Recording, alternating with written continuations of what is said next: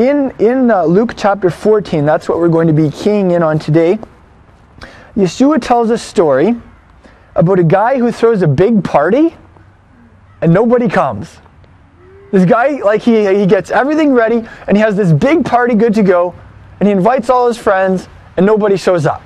So that's the story we're going to be looking at. If you ever want to look it up in the Gospel of Luke, it's in chapter 14, verses 16 to 24. And I'll give you the context. The context is it's actually it's a Saturday and uh, Yeshua and his disciples were at the synagogue that morning. They were reading from the Holy Scriptures. They were praying. They're having some discussion. And, uh, you know, he was like a visiting teacher, right? So anyway, after the after their their uh, their morning deal was over, one of like the like really elite religious leaders invited him over to his like massive uh, plush mansion kind of home for lunch, right? So Yeshua, who's like, you know, the itinerant rabbi and all of his raggedy tag disciples, they're on the road, they all go over for lunch. And um, that's the context of Yeshua telling the story. So basically, if you can imagine, like, Yeshua and his ragtag band of disciples, like, you know, in the Middle East, they didn't sit on chairs. They would maybe more like, I don't know, maybe they do that in Japan, I heard someone say or something, but it's more like you sit on the floor, close to the floor, and you lean on the table right, and they're all eating, and they're taking their time because it's a day off of work and there's nothing else to do. So, you know, if you can imagine the master telling this story in between bites, you'll kind of get the idea, right? So if you can imagine him say, you know, there was a guy, then he takes a piece of pita bread and dips it in some, some uh, oil and vinegar and, you know, eats it, and then keeps telling the story, you're going to get the idea uh, of, of uh, kind of the, the, the ambiance of this, this story that he told it in. So basically, I'm just going to try and um, tell this story, and I want you to ask yourself as I'm telling it, who, who are you in this story, or who would you be? Maybe you've had experiences that you can relate to um, someone in the story. So I'm gonna, oops. So I'm gonna try and do that, like just off, off of, uh, just off the cuff or whatever, just, uh, just for the experience. So, and I'll try and I'll try and repeat the story as close to how Yeshua told it as possible. And then I'm also going to tell like kind of a, a more uh, modernized version that I think you're going to enjoy. So there was a man, and uh, he, he, was uh, pretty well-to-do, and he decided to throw a big party. And so the man, um, he, he, he got everything ready for this big party. He sent out invitations to all of his friends. And then finally, everything was ready. And so he, uh, he sent his servant to go and tell everybody, the party is ready, come to the party. And everybody started making excuses. One guy said, well, you know what, I just, uh, I just bought a piece of property and I'm going to go and look at it, so I can't come. And another guy said, oh, you know, I just bought five yoke of oxen, so I can't come. And another guy said, well, you know what, I just got married, so I can't come to your party. And so basically, everyone who was invited to the party had an excuse, and nobody came to the party. And so, anyway, the servant comes back to uh, the guy who's throwing the party, and he said, um, Nobody, they all made excuses, nobody's coming. And the guy, the guy got angry. He was, he was pretty mad. And, and understandably, I think they kind of set him up. It sounds like they kind of led him on. It sounds like they were, they were kind of suggesting they'd go, and then they all made excuses last minute, and they backed out for whatever reasons. So we said, well, you know, I have, I have this big party set up, and we are going to have a party whether those guys want to ha- enjoy it or not. So he, uh, he sends his servant. He says, "You know what? This is what I want you guys to do. Just just get out around the city and just start going up and down the streets and the alleys and just finding people and uh, and bring it, bring them in. Just bring everybody in you know, uh, poor people, um, people like the kind of people that maybe you wouldn't generally have to your party. I want those guys. I just want to fill my house with people. So you know, go get go get poor people. Go get people who are. Uh, Dis- disabled. Uh, let's say if they're crippled or um, using a, a, wheelchair a walker, or um, people who are blind or people who are deaf. And you know, in our society, those kinds of people are taken care of by the government. Um, often they have special housing situations. In the ancient ancient times, though, if you were blind or if you were deaf or if you were uh, crippled up or something, um, you didn't really have the government there to watch out for you. Basically, your only way of surviving was by begging and by just subsiding off of people's charity and uh, the kindness of people who wanted to throw you a coin or two, right? And so there were a lot of beggars back then, a lot of poor people. And in this story, the man said, you know what? Just go and invite all those people to my party. I have a ton of food, and, um, and bring them in. And so the servant goes out, and they just start to round up all these people and say, "Hey, there's a big party. Come to the party." And so you know, all of them start coming to the party, and um, the guy says, "You know what? Even with all of these people in my house, I, I, have a mansion. There's still lots of room. We need more people. So I want you to go right outside of town and just start going up and down the, the highways and the dirt roads and just bring everybody in that you find. I want my house to be filled with guests. This is going to be the best party ever, whether my buddies wanted to come or not. And so that's, that's the story. And um, sure enough, they, they rounded everybody up and they had a great party. And uh, that's the story that Yeshua told while he was sitting uh, having lunch on a Saturday with this uh, religious leader in his, his big plush mansion, right? So I, am gonna I'm gonna tell you kind of a, like a more modern rendition of that story, and you can you can um, see see see what you think of it.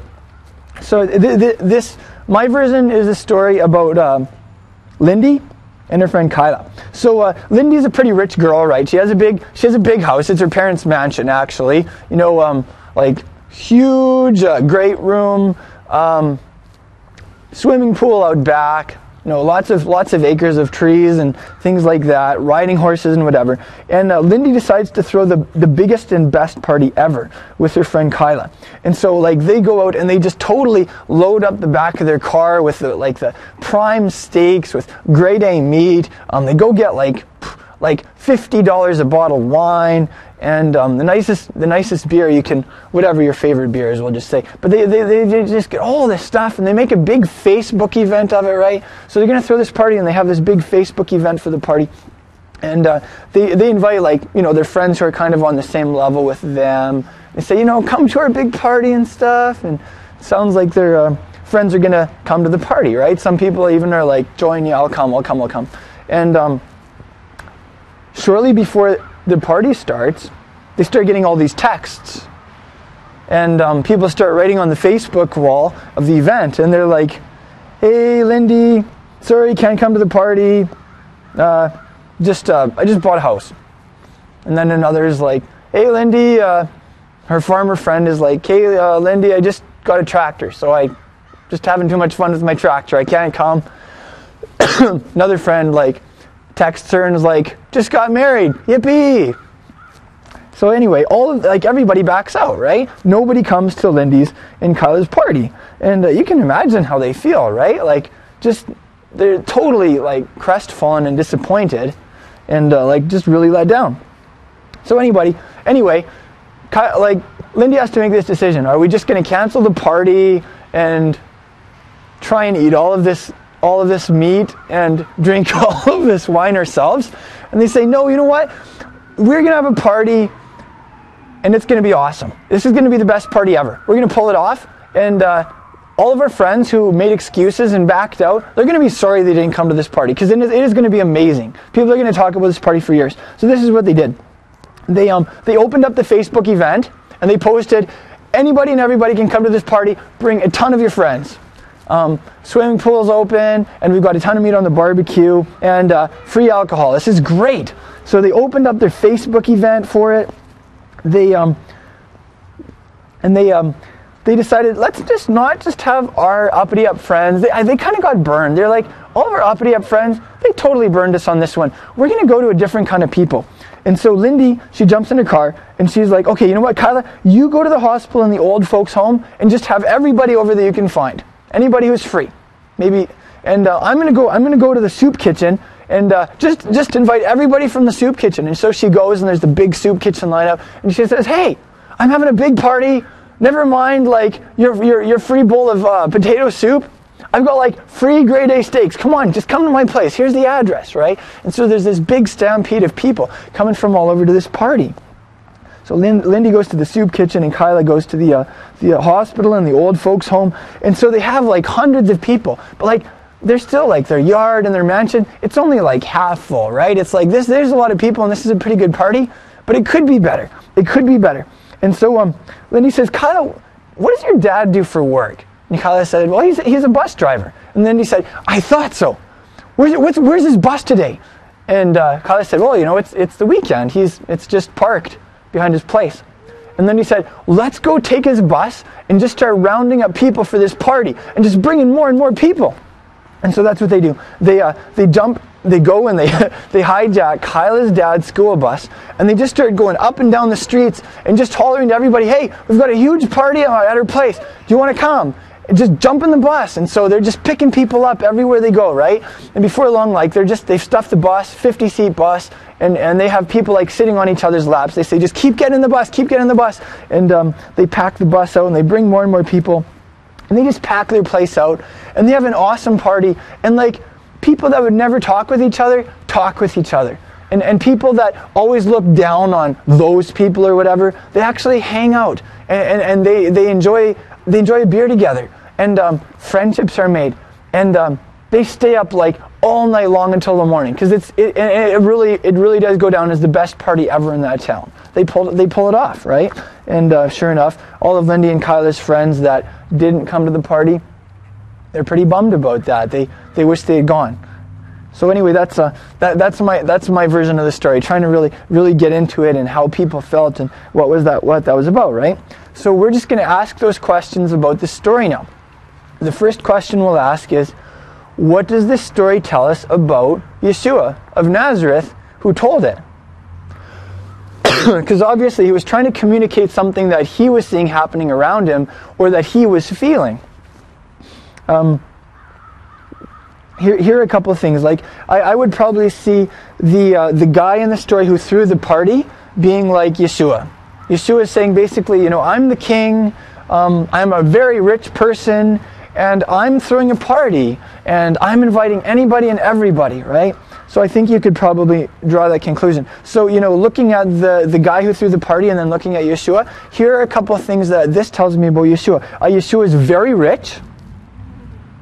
Uh, Yeshua is friendly. Yeshua is generous. Uh, Yeshua is joyous. Like, he knows how to throw the best party you've ever seen.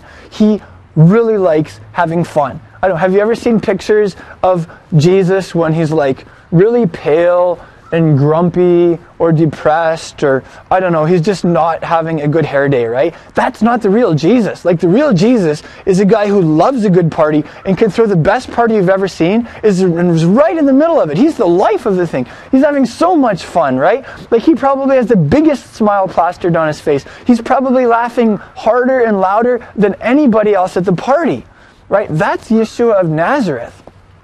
Um, we, can, we, we see this, this guy, when everybody kind of like left him in the lurch and turned him down, he, he got angry.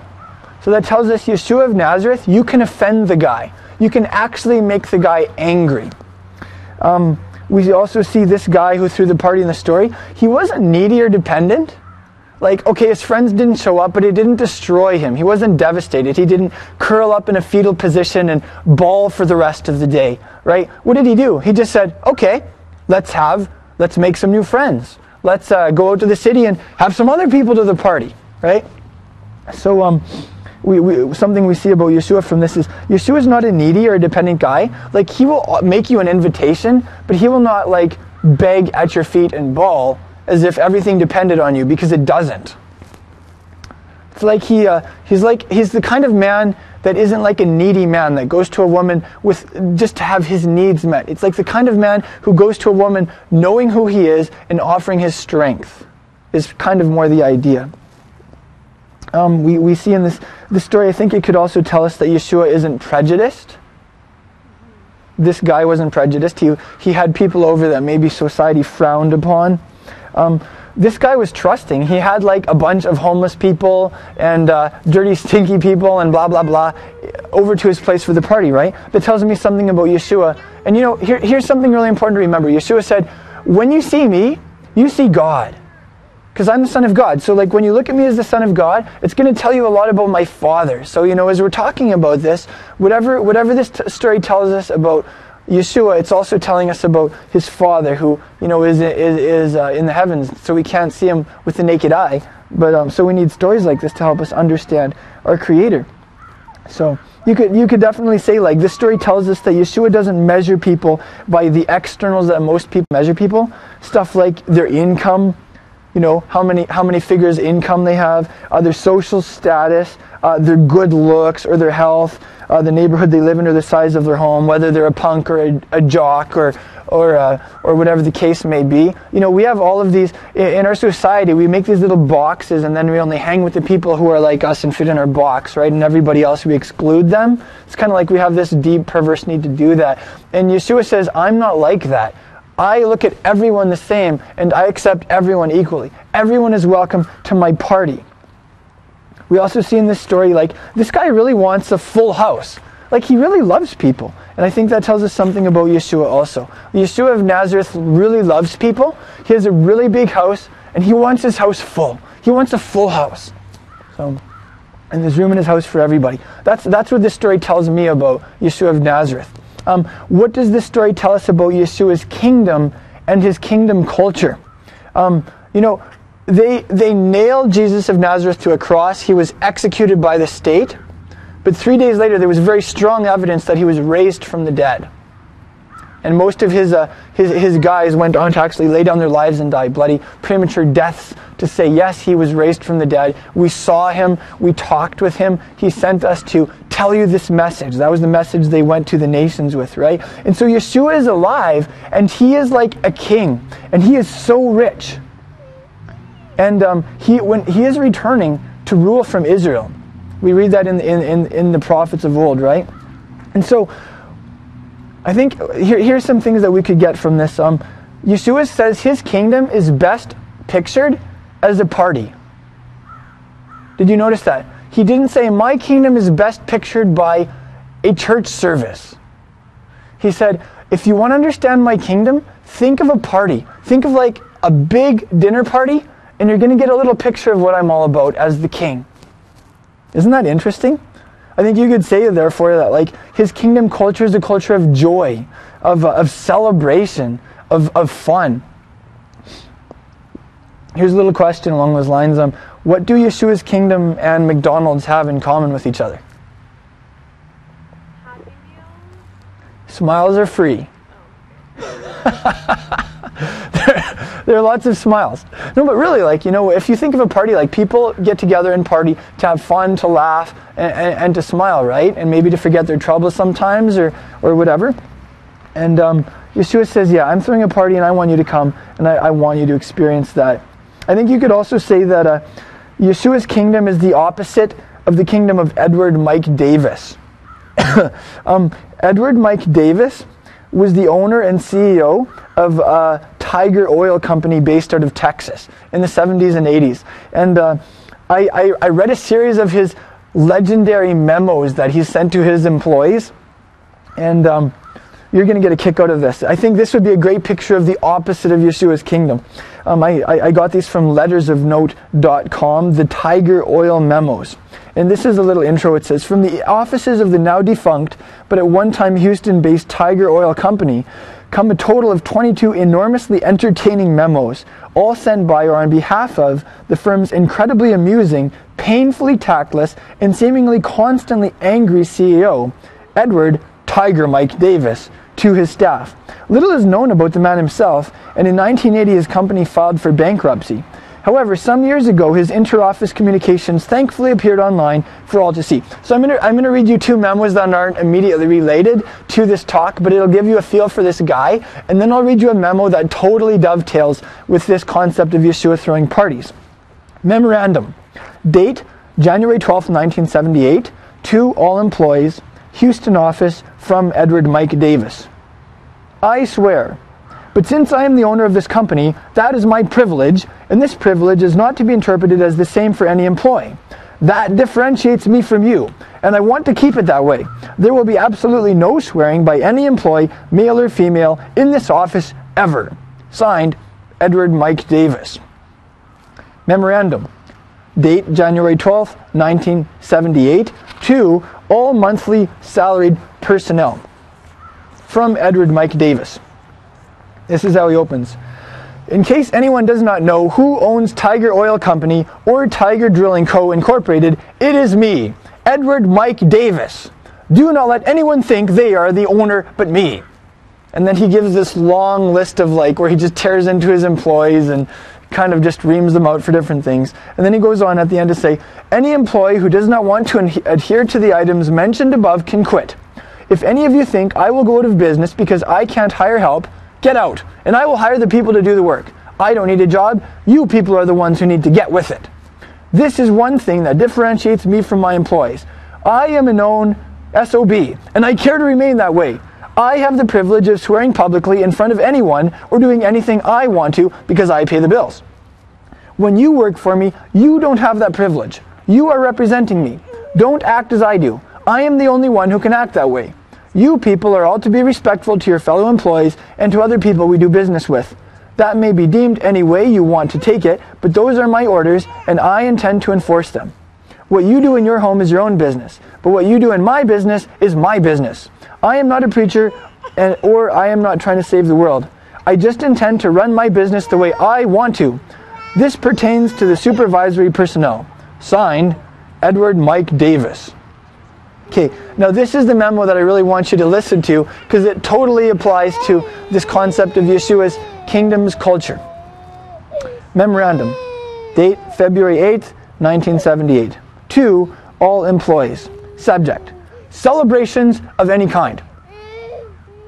Per Mike, Edward Mike Davis's orders, there will be no more birthday celebrations, birthday cakes, levity, or celebrations of any kind within the office. This is a business office. If you have to celebrate, do it after hours on your own time. Signed, Michael D. Carroll for Edward Mike Davis. So did you get that? I'll read it again because I think it's like the exact opposite of Yeshua's kingdom and what he is all about as our king. Per Edward Mike Davis's orders, there will, no, there will be no more birthday celebrations, birthday cakes, levity, or celebrations of any kind within this office. This is a business office. If you have to celebrate, do it after office hours on your own time. So basically, Yeshua's kingdom is the opposite of that. Um, the third question we'll ask from this story is what, does, what is the good news from the story? What does the story tell us about the good news of Yeshua? I think the first thing that comes to my mind is Yeshua of Nazareth isn't like Edward Mike Davis. Like, he is generous, he is joyous, he is fun, he is kind. Those are some things that comes to mind. And that's good news that the creator of the universe and um, his king whom he sent to rescue us all and bring us back to him, that's who he is. I think it's good news that Yeshua is going to throw the biggest party ever and that he already started to throw that party. I think it's good news because, you know, uh, very often in our city, for instance, people party on the weekend and they get so hammered that they can't even remember what they did the next day. I mean, that's kind of a ripoff, you know? It's like you wake up with a ha- hangover and you can't even remember the fun that you had. Uh, bummer. Uh, the great thing is the, the party that you, the, the party that Yeshua throws, it will leave you happy. It will leave you satisfied, but it won't leave you hungover the next morning. It won't leave you feeling empty and lonely and maybe even used the next day. And that starts right now. I, I, another thing that we get from this story that's really good news is that Yeshua welcomes us with into his joy. Like he is a joyous man, and he's welcoming us into his joy also. Like he is happy. The Son of God is happy, and he wants us to be happy with him. Really, that's the. Uh, remember when he comes back. What is he going to say to those of us of his disciples who who really accomplished the mission? He's going to say, "Good job, my slave. Enter into what."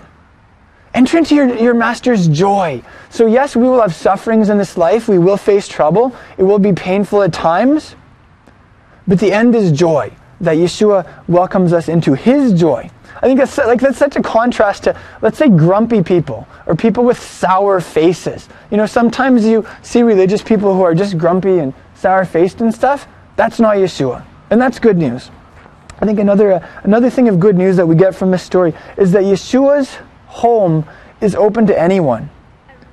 And if you are, if you are, if you're poor, you are especially welcome. If you're, uh, if you're broken and hurting, you are especially welcome. If you're homeless, you're especially welcome into His home. If you are sick or um, disabled or disadvantaged in any way, Yeshua says, You are especially welcome. I am, I'm sending my servants out to especially welcome you into my home, to my party. He especially cares for, for those of you who are in those situations. He, he's welcoming you into his home. He wants you to come home. That's, that's some good news that I get out of this story. And then um, finally, the last question we'll ask about this story is what does this story tell us about how we can follow Yeshua? How can we, how can we be the best disciples for him that we can be from this story? I think the, the first thing that really hits me is it's possible to not follow him. It's possible to hear his invitation and to turn it down, to rationalize it away, to make any one of innumerable excuses, to back out, instead of saying yes. Basically, like for every one of us, there's this point in our lives, and it is the most important five or ten seconds of our lives where we hear Yeshua inviting us to his party. And we either we say yes, and then we, we start to go with him because he's on the move, or we say no. And that moment passes us by, and we come up with some kind of excuse, and we rationalize it away, and, and we go hobbling on, making up our own little lives, and uh, dragging our guts behind us, as it were. So basically, there's, there's that point in every one of our lives. It's the first thing that hits me from this story. Um, it's like coming to Yeshua's party, that means becoming his disciple. Entering into his house, that means um, following him, right? And uh, in, in, in the Gospel of Luke, in the exact same chapter, actually, right after he tells this story, he's, he's walking down the road with his, his uh, band of disciples. And his popularity ratings are starting to shoot through the roof he's getting really popular with the crowds and so there are all these people that are following along with him and they're all like really pumped about things and uh, he turns around and he starts shouting at this crowd and he says if you don't hate your own family members and hate yourself you can't be my disciple if you don't pick up your cross which you know is a picture of brutal execution of a very violent death. If you don't, if you don't pick that up, you can't be my disciple. And then he, uh, he actually he used two analogies. He used a, he used a military analogy and he used a construction analogy. He said, "Can you imagine a guy who is going to do this construction project? Um, he's going to make sure he has the capital to do it. He's going to ensure he has the building materials for it. He's going to make sure all of those things are are cleared ahead of time, so that he doesn't start building and end up with a half-finished um, structure and have everybody laugh him out of town. And then he also said, or, or you, can you imagine a, a head of state? And um, he has a conflict with another country. Can you imagine him declaring war on that country without first conferring with his advisors and checking with, um, with their, um, their information sources and ensuring that they can actually engage with that country and beat them, basically?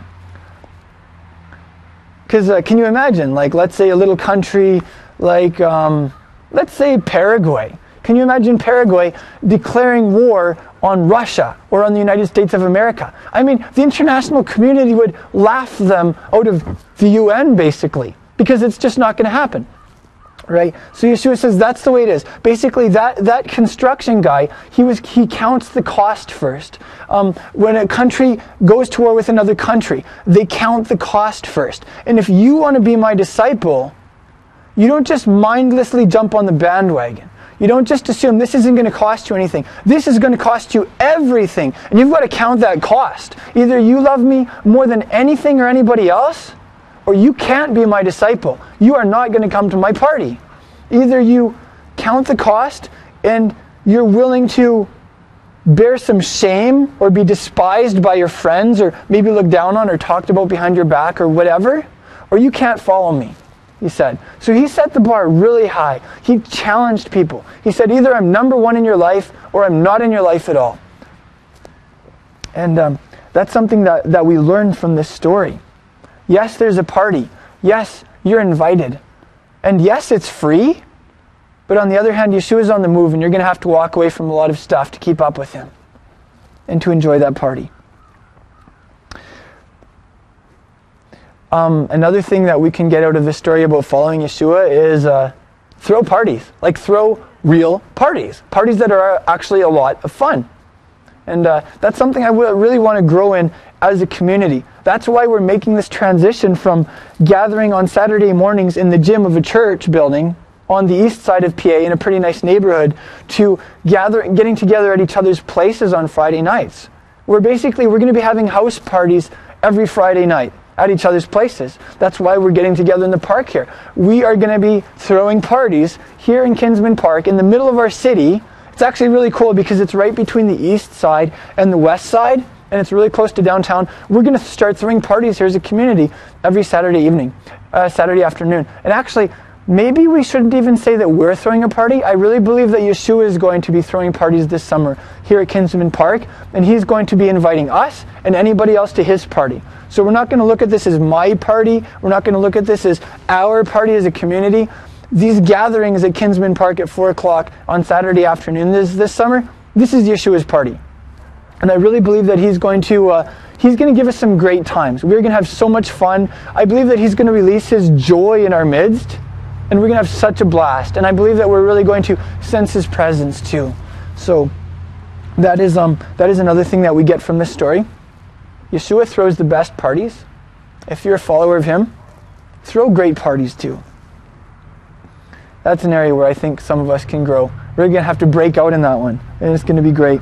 Um, another thing that we learned from this um, from this story that Yeshua told. Actually, I'm going to read to you a very short passage. It's in the Gospel of Luke, chapter 14. Um, remember, I told you that Yeshua told this story between bites, kind of leaning over the table at this big uh, Saturday uh, late lunch deal, right? And a little bit before that, he, uh, here I'll just read it to you. The Gospel of Luke, chapter 14, verse 12. He says, it says, he also went on to say to the one who had invited him, "When you give a lunch or a dinner, don't invite your friends or your brothers or your relatives or rich neighbors. Otherwise, they may also invite you in return, and that'll be your repayment. But when you give a reception, invite the poor, the crippled, the lame, the blind, and you will be blessed, since they don't have the means to repay you. For you'll be repaid at the resurrection of the tzaddikim, the righteous. Can you imagine saying that to, like, if you have a really rich person who has you over to their mansion? And you're sitting there with like all of this guy's all of this guy's friends and you don't even know each other well that well. Can you imagine being like you know next time you have a party you shouldn't actually invite like a bunch of rich people and people who can pay you back and have have you to their houses next time kind of that happy little tit for tat kind of game. You should have like a bunch of poor people over who can't have you back and you know a bunch of disabled people and homeless homeless guys and guys like that. That's what that's what you should do. Like can you imagine? I mean only Yeshua, the Son of God, would have the guts to tell somebody that, hey, I just, I wish I could have been there. I wish I could hear, hear like his, I, I'll bet you could hear a pin drop. I wish I could watch his host's face. Be like, I can't believe you're telling me this, you know? But it was true. It's a really gutsy thing to say. So anyway, this is something that we can do too. When we throw parties, when we have house gatherings, when we have shindigs at the park, don't just invite the people you're really comfortable with. Don't just invite your close friends. Don't just invite people who are on your socioeconomic level or people from your neighborhood. Invite people who can't have you back over to their place. Invite people who maybe even are homeless or um, people who are lonely because they're society's misfits. Yeshua says, I love those people. I want to invite people, those people to my party and you're throwing my party, so have them over. Some people would say, How could we do that? I mean, those people aren't safe. Let, let me tell you, Yeshua's kingdom is safe, and you are in his kingdom. And when you do what Yeshua said, you are in the safest place you could ever be. May I suggest to you, it's actually more dangerous to disobey Yeshua than it is to obey him when you disobey Yeshua and stay in your comfortable zone and only have people over that you think are trustworthy, you are in danger because you're disobeying the Son of God.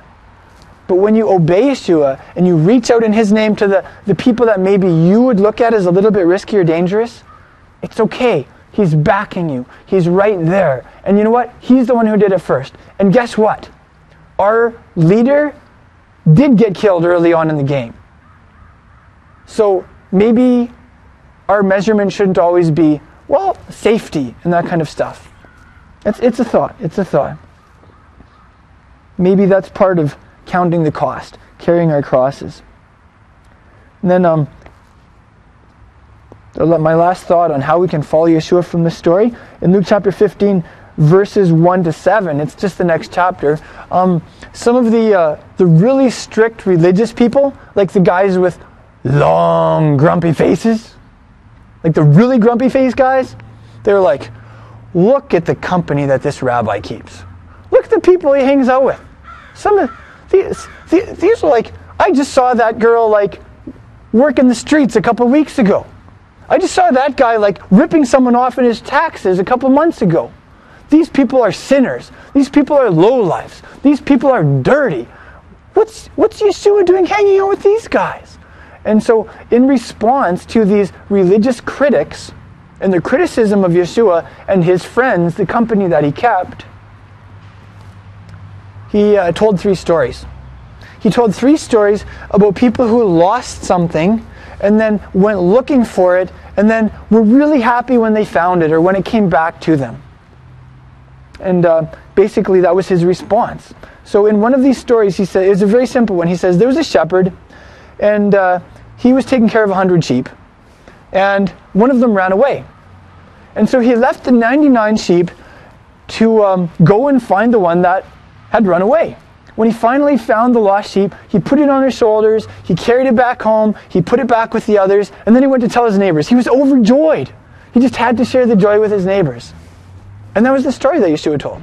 It was really simple. But his point was, and he, he said this explicitly, he said there's more joy in heaven over one sinner who repents, one person who, who just ran far away from God and then finally came back to him. That one person brings God more joy than 99 people who are already good with him. What does that look like for us as, we're, as we throw parties, as we follow Yeshua? What, what does that look like for our priorities? in terms of who we call on the phone, who we spend time with, who we invite to our parties. You know, are we gonna are we gonna spend all our time with the 99 who are already righteous, who are already good with God, who already think like we do? Or are we going to follow Yeshua and go after that one person that's way out there, that's lost, that's disoriented, that walked away from the Creator, that maybe never knew Him to begin with? Are we going to go after that person, build a friendship with that person, invite that person to our parties? And you know what? For a lot of us, if we grew up in a religious setting, we are culturally religious people. So we have this religious culture and we kind of live in this religious ghetto and we only spend time with other people who are like us and who believe like us. And if that's us, we are not following Yeshua. If he was to come to the city today, who would he be with? If there were 99 people who were already good with God and there was one person out there who wasn't, guess who he'd be going after in this city? But here's the thing this whole city is full of people who are far from the Creator, who are so disoriented. And those are the people that he wants to go to through us. As we gather in houses and invite people over, as we get together here in the park this summer, these are the people that Yeshua is sending us as a community to. So this, this may take some intentionality on our parts. Um, brain scientists and people who research human behavior say that if you want to start, if you want to get out of an old habit and get into a new habit, it, you have to be very intentional, and you'll have to practice it for at least 30 days. Right? It's not going to come so naturally. So you know that that's something for us. Let's let's break out of our boxes. Let's get out of our ruts, and let's be really intentional about starting new habits in terms of who we uh, build friendships with to see those people influenced to, to come home, to come home, and to, uh, to accept Yeshua's invitation to his party. As, as we follow Yeshua like this, we are going to encounter him. We're going to come to know him better. And I really believe that we're going to bring joy to his great heart. And that, that is what we live for as a community. I actually think it's a. Uh, I, I, you know, the, the, yesterday night we had our first gathering at our house. And uh, then today we're having our first gathering here at Kinsmen Park. And I actually think that it's very, very significant what happened. Because yesterday we had our first gathering at our house, and you know we invited all of our friends and people from our community, and nobody showed up except for one person. And you know what? We had a party. We had an absolutely great time, and uh, I just thought, wow, this is really this is really interesting timing. And here we are at Kinsmen Park, and this is our first gathering at the park, and nobody came, just us. And uh, I, I, I think I think that's a picture of something. I think it's a picture of the Father saying, You may not have grumpy faced religious people really get on board with what you're doing. You may not, you may have a lot of people back out, make excuses, and do other things when they could come to my party. And that's okay because people have done that to me and people will do that with you too. Don't be discouraged. Be encouraged because this city is full of people that I want to my party. And I'm going to bring them in. And they're not going to be the kinds of people that usually show up at religious events. They're the kinds of people that in ancient Israel is the equivalent of the poor people, the beggars, the homeless, people who are broken and hurting, people who didn't really fit in. Yeshua says, I love those people in my time and I love them today. I love those people in this city. And those are the people that I want to bring to my party. So if you have grumpy faced religious people who don't want to come to my party, that's okay. Go to the streets, go to the alleys, bring people into my party because my house will be full. Yeshua says, My house will be full.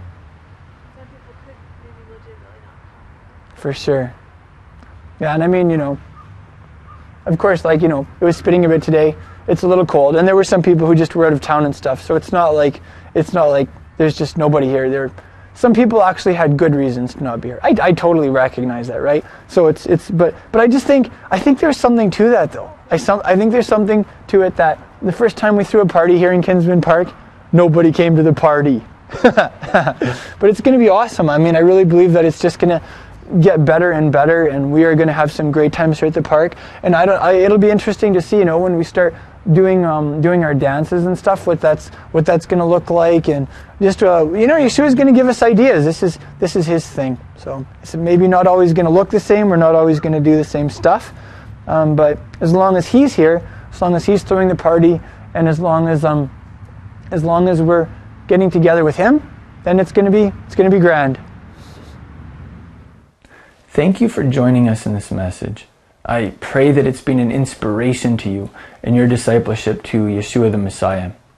Crown of Messiah is a relatively small congregation with a massive mission. We're not just making disciples and teaching the Word of God here in our city.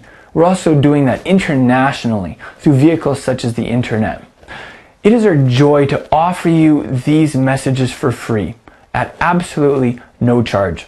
At the same time, we do have ongoing overhead expenses. It costs us something to produce these teachings and get them out to you.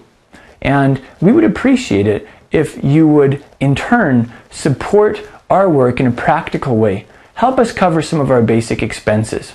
You can do that by going to our website, crownofmessiah.com, and going to the donate page where you can make a one time donation or you can set up a monthly automated donation.